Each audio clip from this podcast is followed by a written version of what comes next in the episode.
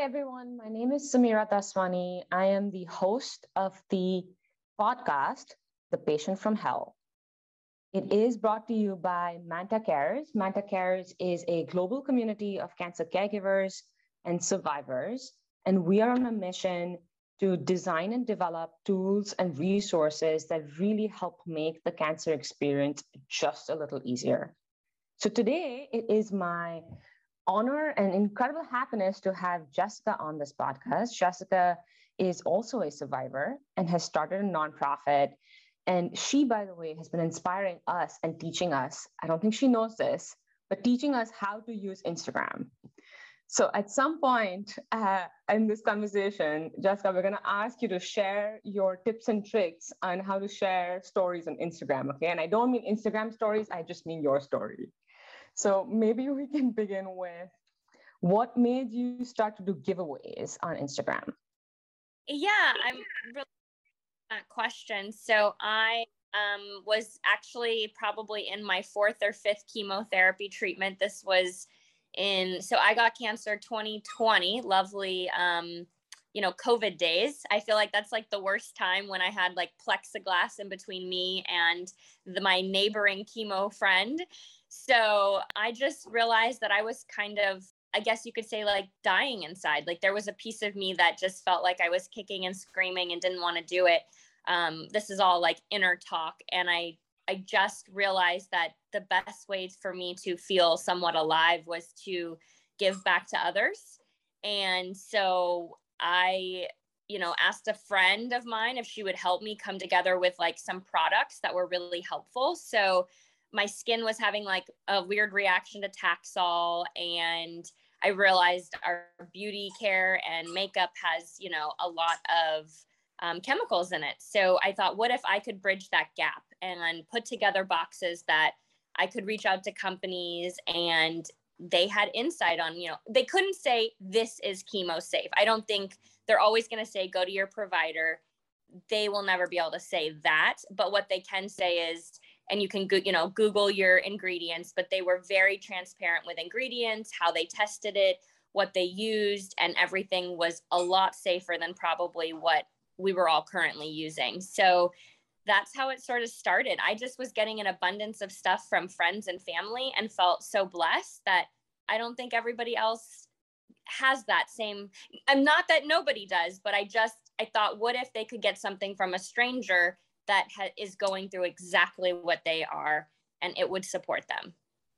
That's amazing. So i uh, i wanted to share i was also diagnosed during covid and was going through chemo Lovely. during covid. So I, I, get the plexiglass between you and the next chemo person. I get the, oh my God, I'm in the ED and it's the spike of the pandemic and I have no immune system. There's a lot, there's a lot just in that, just in that little frame, we can spend probably hours talking.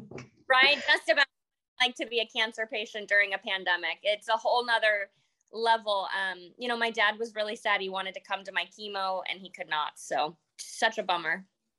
It's true. Uh, did you have did you get diagnosed post pandemic and lockdown as well, or what happened there?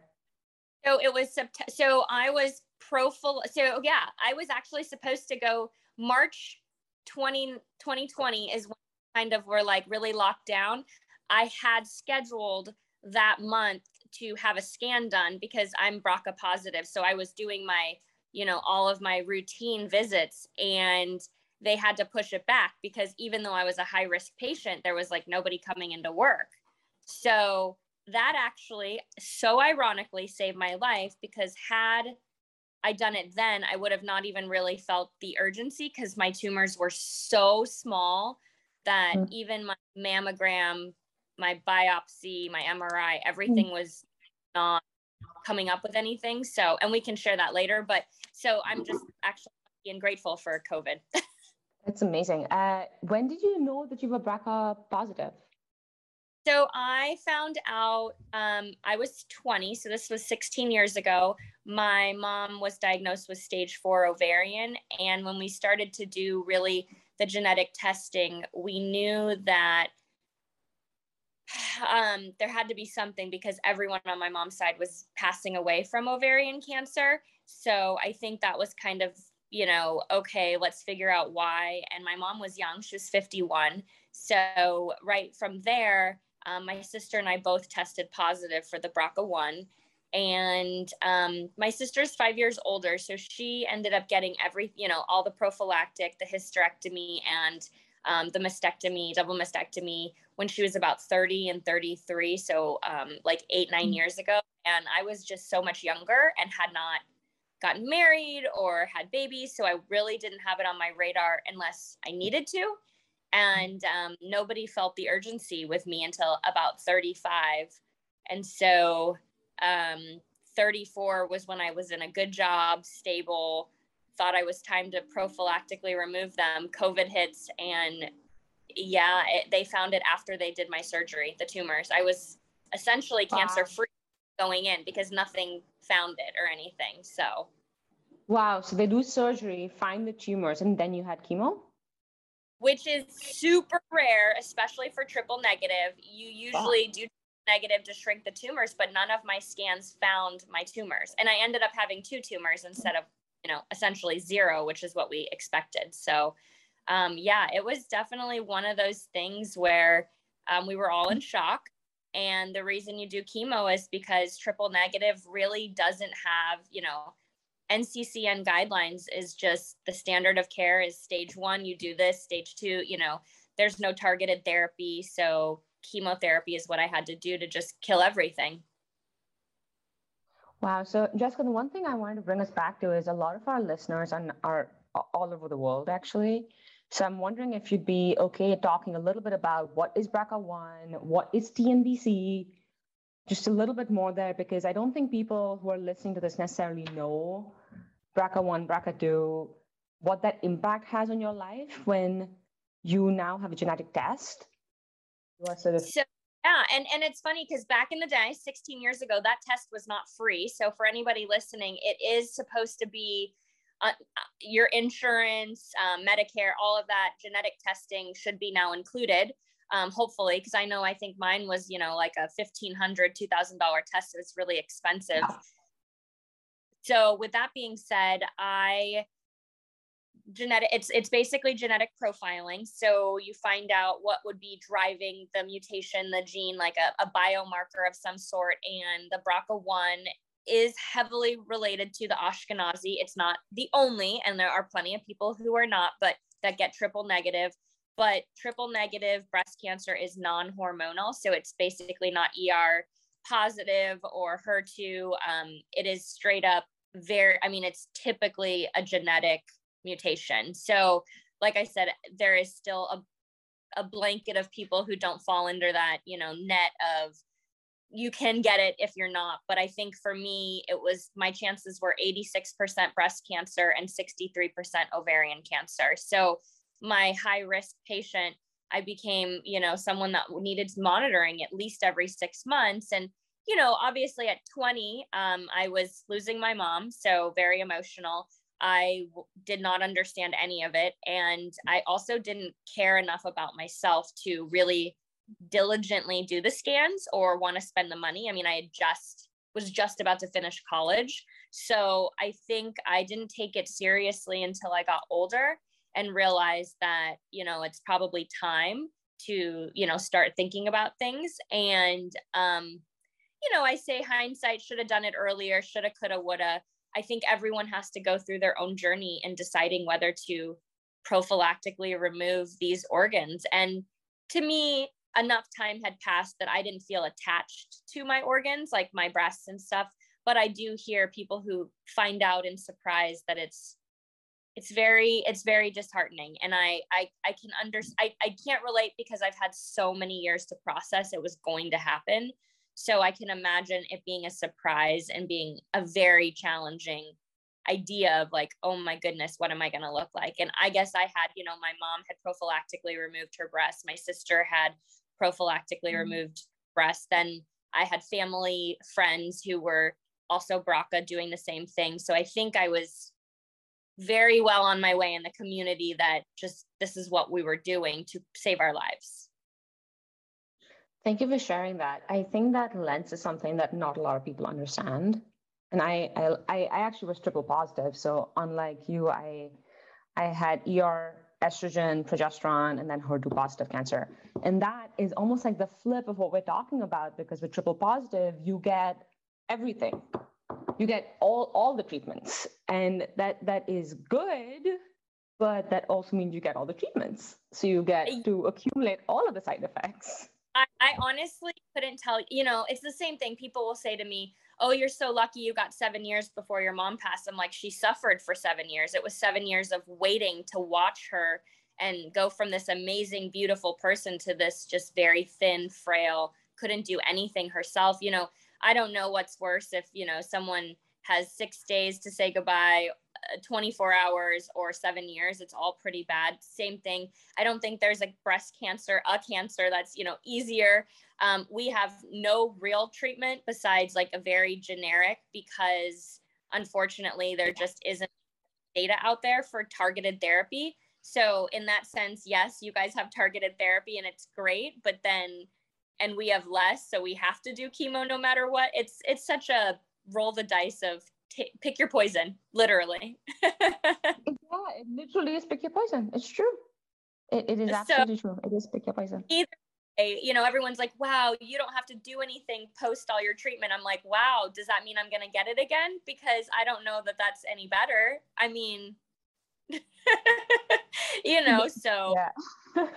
I'm super glad you're talking about this. So so that actually brings me to my next question. So on so over the last maybe two two years right that so two years 2020 happens you start this instagram account you're doing these giveaways you're sort of creating this uh, what's the right word? You're kind of partnering with organizations to get products and then giving them to patients who really need no, it and you're kind of filtering them Actually, um, my friends and I pay for all the products ourselves. We've wanted to grow our Instagram so badly because then you get partnerships because we're obviously spending a lot of our own money. And right now it's okay. But for me to grow on a much larger scale, it would be nice to have much either larger donations um, or, you know, right now we're selling, you know, cups that we've made for people that have passed, putting their, you know, logos on it or yeah. their quotes, whatever. Um, and all that money percent either goes to their family or goes straight into Soulful Sunflower to purchase more product. But for the most part, it's me, my friends, coworkers, family members who are putting in the money. And I mean, we've given away over mm-hmm. 70 pieces. Um, there are a couple times that people have come to me and been like, like I just did a giveaway for a beautiful hat. Um, you guys partnered with us with a journal, and our box will go out.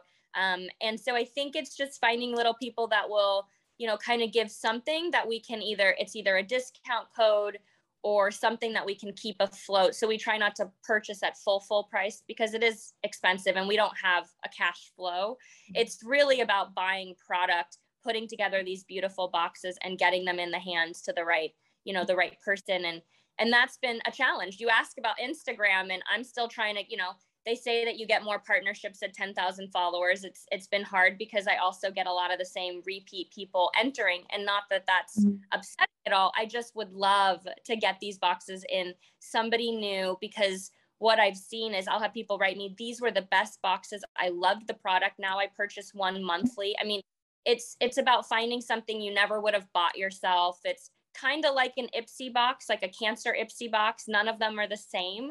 So I just, I think that's ultimately my dream is to make sure we get thousands and thousands of people entering where like once a week there's really a new winner and not somebody that we're kind of filtering. You know we've kind of gotten to the point where it's a lot of the same people. And um, i'm just you know i'm still learning how to grow too. And i work full time. So it's it's you know challenging to do all this and work full time. But I think for me, it's so important. So lately, we've been like donating to Banner Children. So we did a bunch of sunflower blankets that we all made and donated to them, and they loved it. So finding these little organizations that will take stuff to new people for us is really helpful. That's amazing, Jessica. So I, I have a couple of questions for you. The first is so you're working full time. Do you mind telling us where you work and how you manage to do all of this on the side? Um, no idea. Yes, I actually um, I went to school to be a dietitian and in my late 20s. So I went back to school a second time after my mom passed, um, as many people might know that you go through kind of a transition. I mean, I was young, I was 27 when she passed away. So I didn't really know what I wanted to do anymore. And I wanted to get in alignment. So I went back to school, thought that I could maybe help cancer patients that way. I decided to go industry and I was actually um, basically educating doctors on nutrition and helping mm-hmm. cancer patients, but it wasn't just cancer, it was internal medicine and a bunch of other different um, basically in you know clinics that I was seeing. I yeah. wanted to align with just oncology.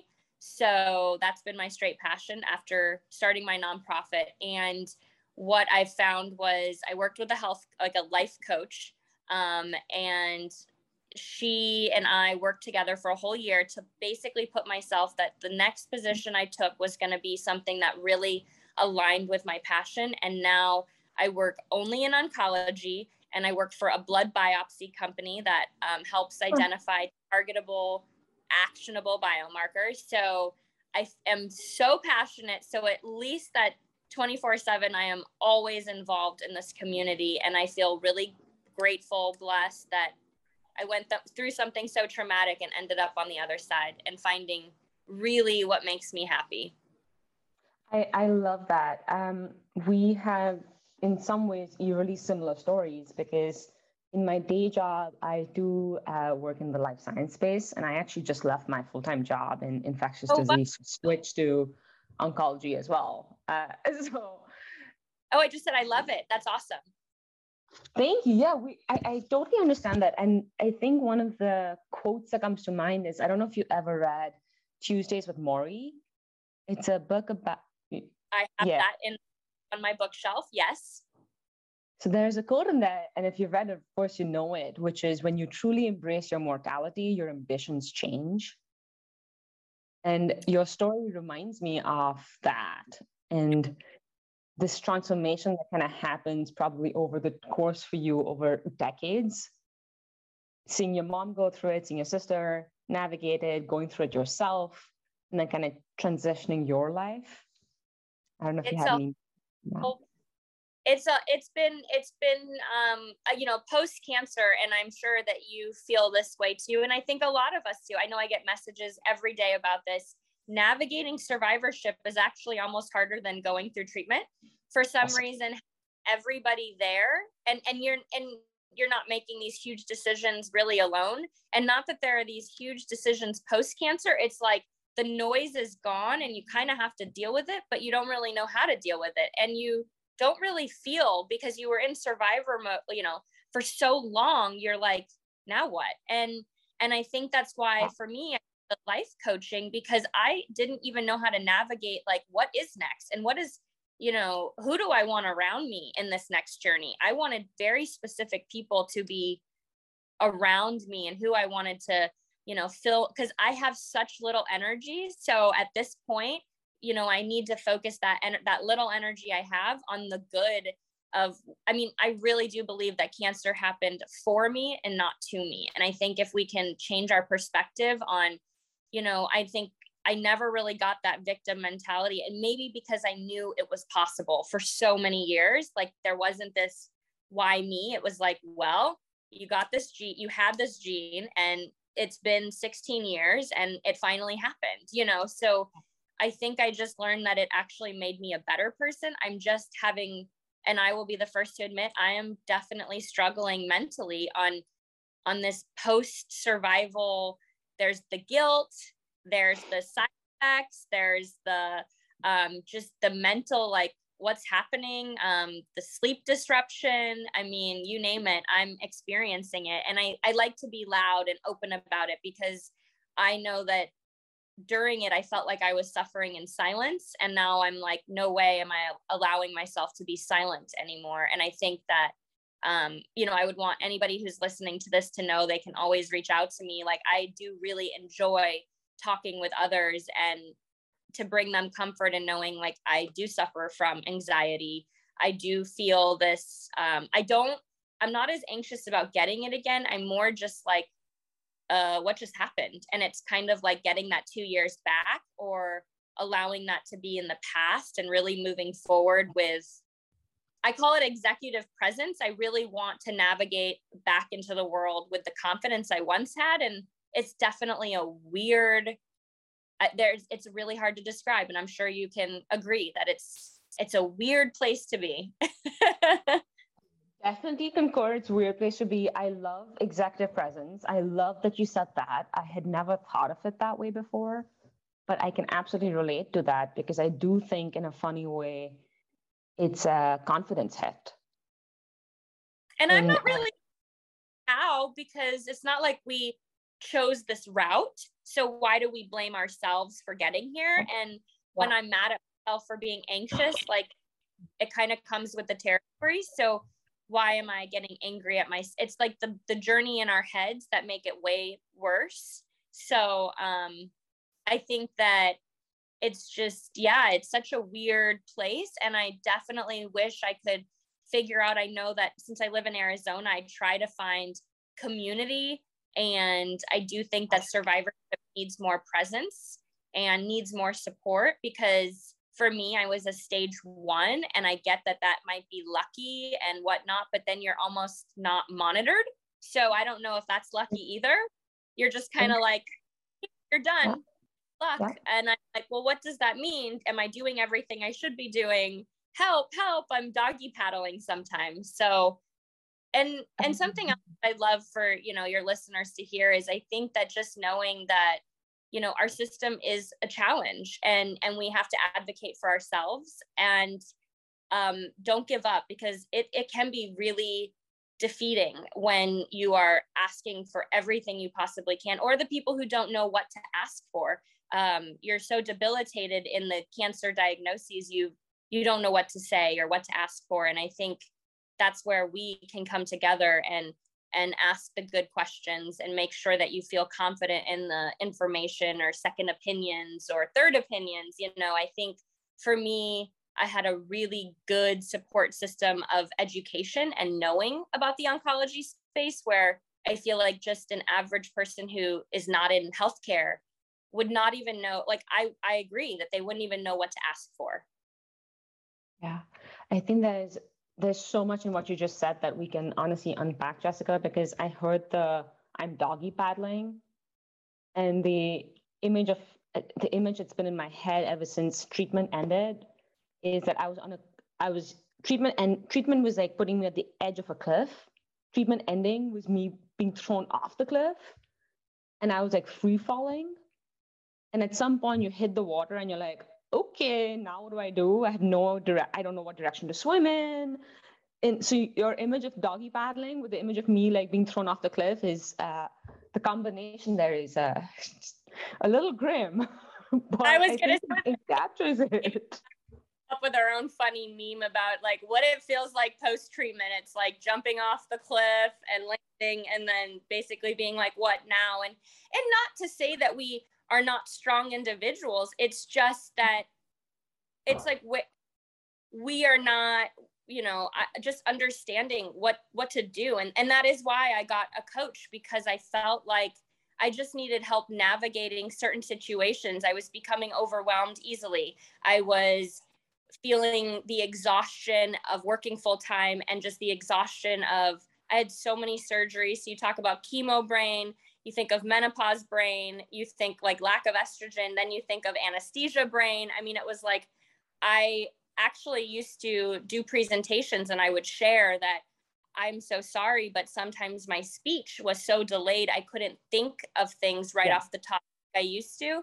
Yeah. And it actually lowered the resistance of the room because they felt like, oh, just take your, like, there was no judgment. I felt very like, oh my yeah. goodness, if it, I'd I'd want someone to respect that. So I think sharing that um, I'm not trying to make a crutch out of cancer, but it was like, oh my goodness, I was not thinking as sharply as I once did. So give me a moment to catch up. And if I take breaks, it's because I'm trying to, you know, really think there. So it, it's it's okay to be vulnerable in this. I actually think people understand more, especially if they've never gone through it. They feel maybe they feel bad, and, and that's not the right term, but I think they they give us the space to make um, you know we make mistakes.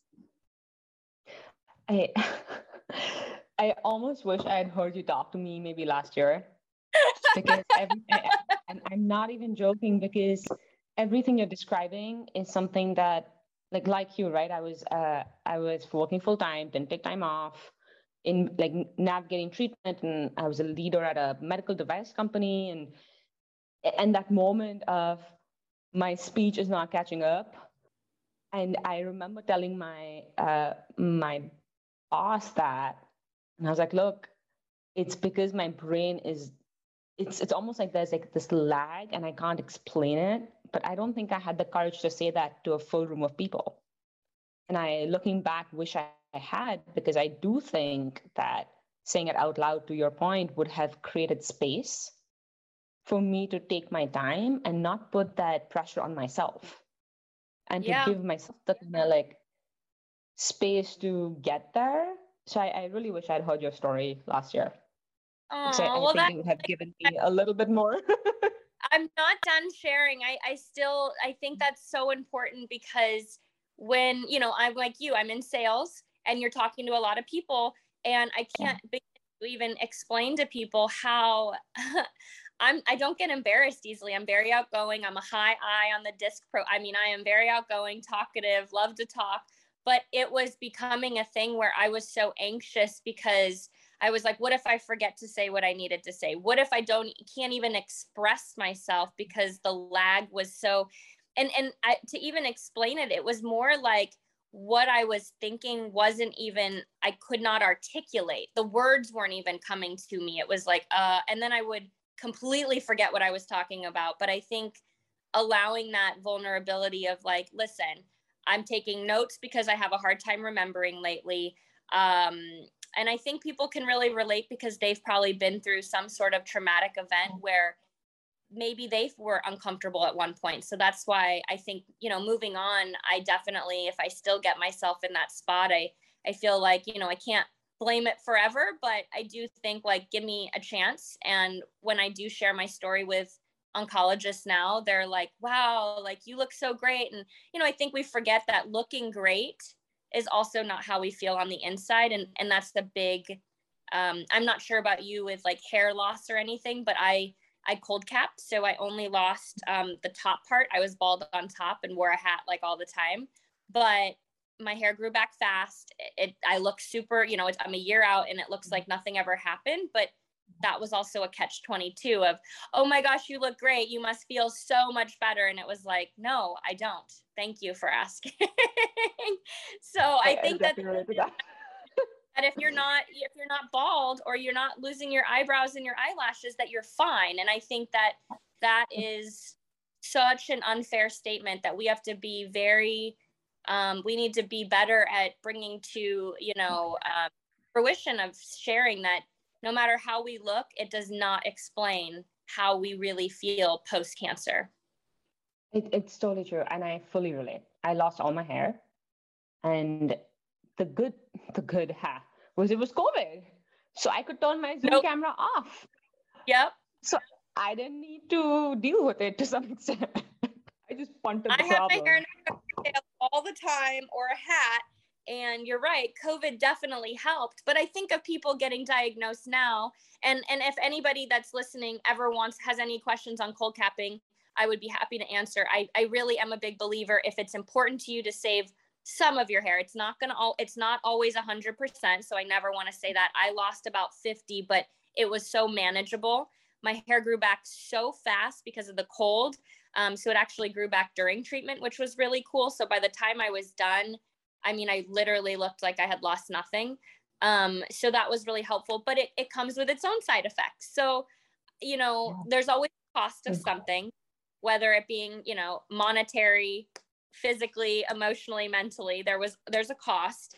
And I think it's just what's important to you to navigate through it. You know, I still, um, if someone looks at my last post, I posted um, me wearing a hat. I had not one eyelash, and I think I had my eyebrows drawn on. So it's, you know, I I didn't feel super confident in posting that photo at first, but you know, I did I do realize that that was part of my journey and I need to share all of it and I try to very openly. Uh, so I think with that being said, yeah, I just think that we need to be, you know, we need to remind people who mm-hmm. haven't been there that you know just because we may look great yeah. it's not how we necessarily feel. Bald does not equal sickness or cancer you know i think that that's such a huge stigma of unfortunate um you know.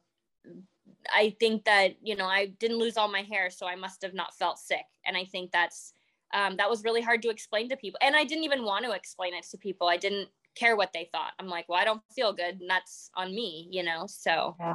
Yeah Jessica, this has been amazing. I, I didn't walk in, I, I sort of expected us talking about Instagram today, but I feel as though we've covered so many different topics, and each of them we spoke about BRCA and TNBC. We spoke about prophylactically doing surgeries, expecting something, and then having a very different outcome when you walk out of the door of surgery. We spoke about how today, post end of treatment, you're navigating, and so am I, all of the fun, fun uh, moments of survivorship and what that means and what does that mean for life and doggy paddling and trying to figure out what the next journey looks like. We also spoke about finding meaning because I, I heard that theme throughout our conversation today about mm-hmm. finding meaning through giving back to the community while you're going through chemo, finding meaning today and trying to figure out how to scale and make your nonprofit sustainable long term so that your story and your work can impact more lives.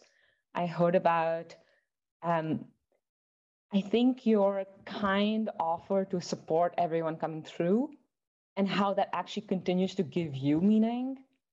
And mm-hmm. that anybody navigating either a cold cap or nutrition or trying to do a genetic test can reach out to you and ask you for support. So I, I want to thank you for sharing the many, many themes of this conversation because I think it has enriched my life just hearing about it.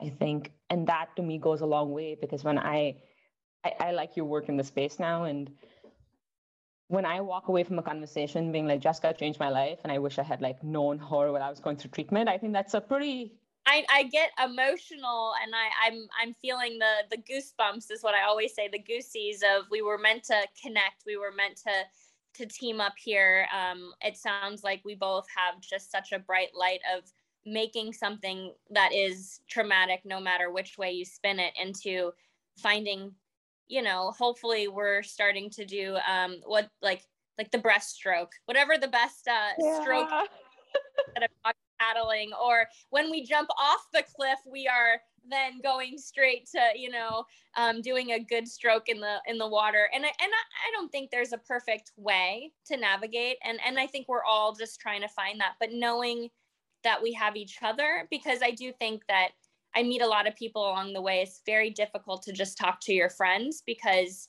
if they've never gone through it um, they really don't understand and there's nothing wrong with that they're not bad people it's just they cannot even comprehend what we went through. It's just different. No, I think that's true. I use the analogy of being diagnosed with cancer is you get exclusive access to this VIP club that nobody actually wants to belong to, but once you're in, you're in. And I think that's actually one of the best gifts of cancer. It's you get access to this VIP club that nobody else is part yeah, of. I, I know it, it's, and I've been saying that since I lost my mom, uh, a motherless, you know, daughter, there's a motherless daughters club. And I kept saying it was a club I did not ask for. I did not want to be in. Um, and I think at the end of the day, I just want to go out there and make her proud that I, you know, she was, she suffered a lot in silence and did not have, I don't believe the support that she would have liked. And to be quite honest, I was not supported. I didn't understand. I was too young to I was just so sad that she was sick. So I could not be there as this really rock for her. But now I've learned to to really um, I want to be there for others. And and you know, obviously we're gonna have good days and bad days. And I never want to say there's some negative, you know, anything negative or you can't be negative, but you have to spin it as best as you can that um, you mm. know, attitude is everything. And and there are days that I am like, this sucks. So I don't ever want someone to think I'm, you know, everyone's like, you're so positive. I'm like, yeah, but not everybody gets to see it all, right? I mean, it's, it can't always be butterflies and rainbows.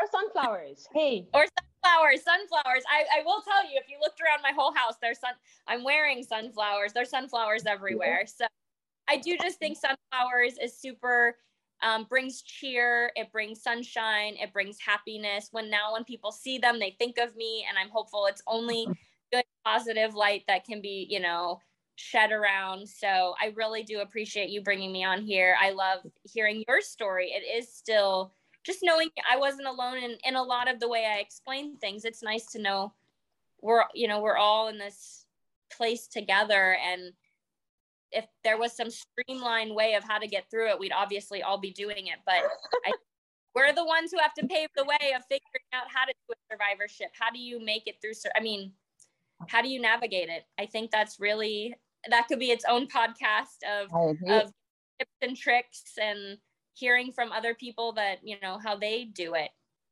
I, I totally agree. So we we are scheduling a part two is what we're doing. Got it. Perfect. I love it. Yes, I will do it. I'm loving this. So thank you. Thank you so much for your time. Um, this was it was just so nice to meet you. Likewise, Jessica. I'm so glad you came on board. Thank you so much. And we will get to part two soon. Perfect. This podcast, show notes, and newsletter is for general informational purposes only and does not constitute the practice of medicine, nursing, or other professional healthcare services, including the giving of medical advice, and no doctor patient relationship is formed. The use of information on this podcast or any materials linked from this blog is at the user's own risk. The content here is not intended to be a substitute for professional medical advice, diagnosis, or treatment. Users should not disregard or delay in obtaining medical advice for any medical condition they may have and should seek the assistance of their healthcare professionals for any such conditions.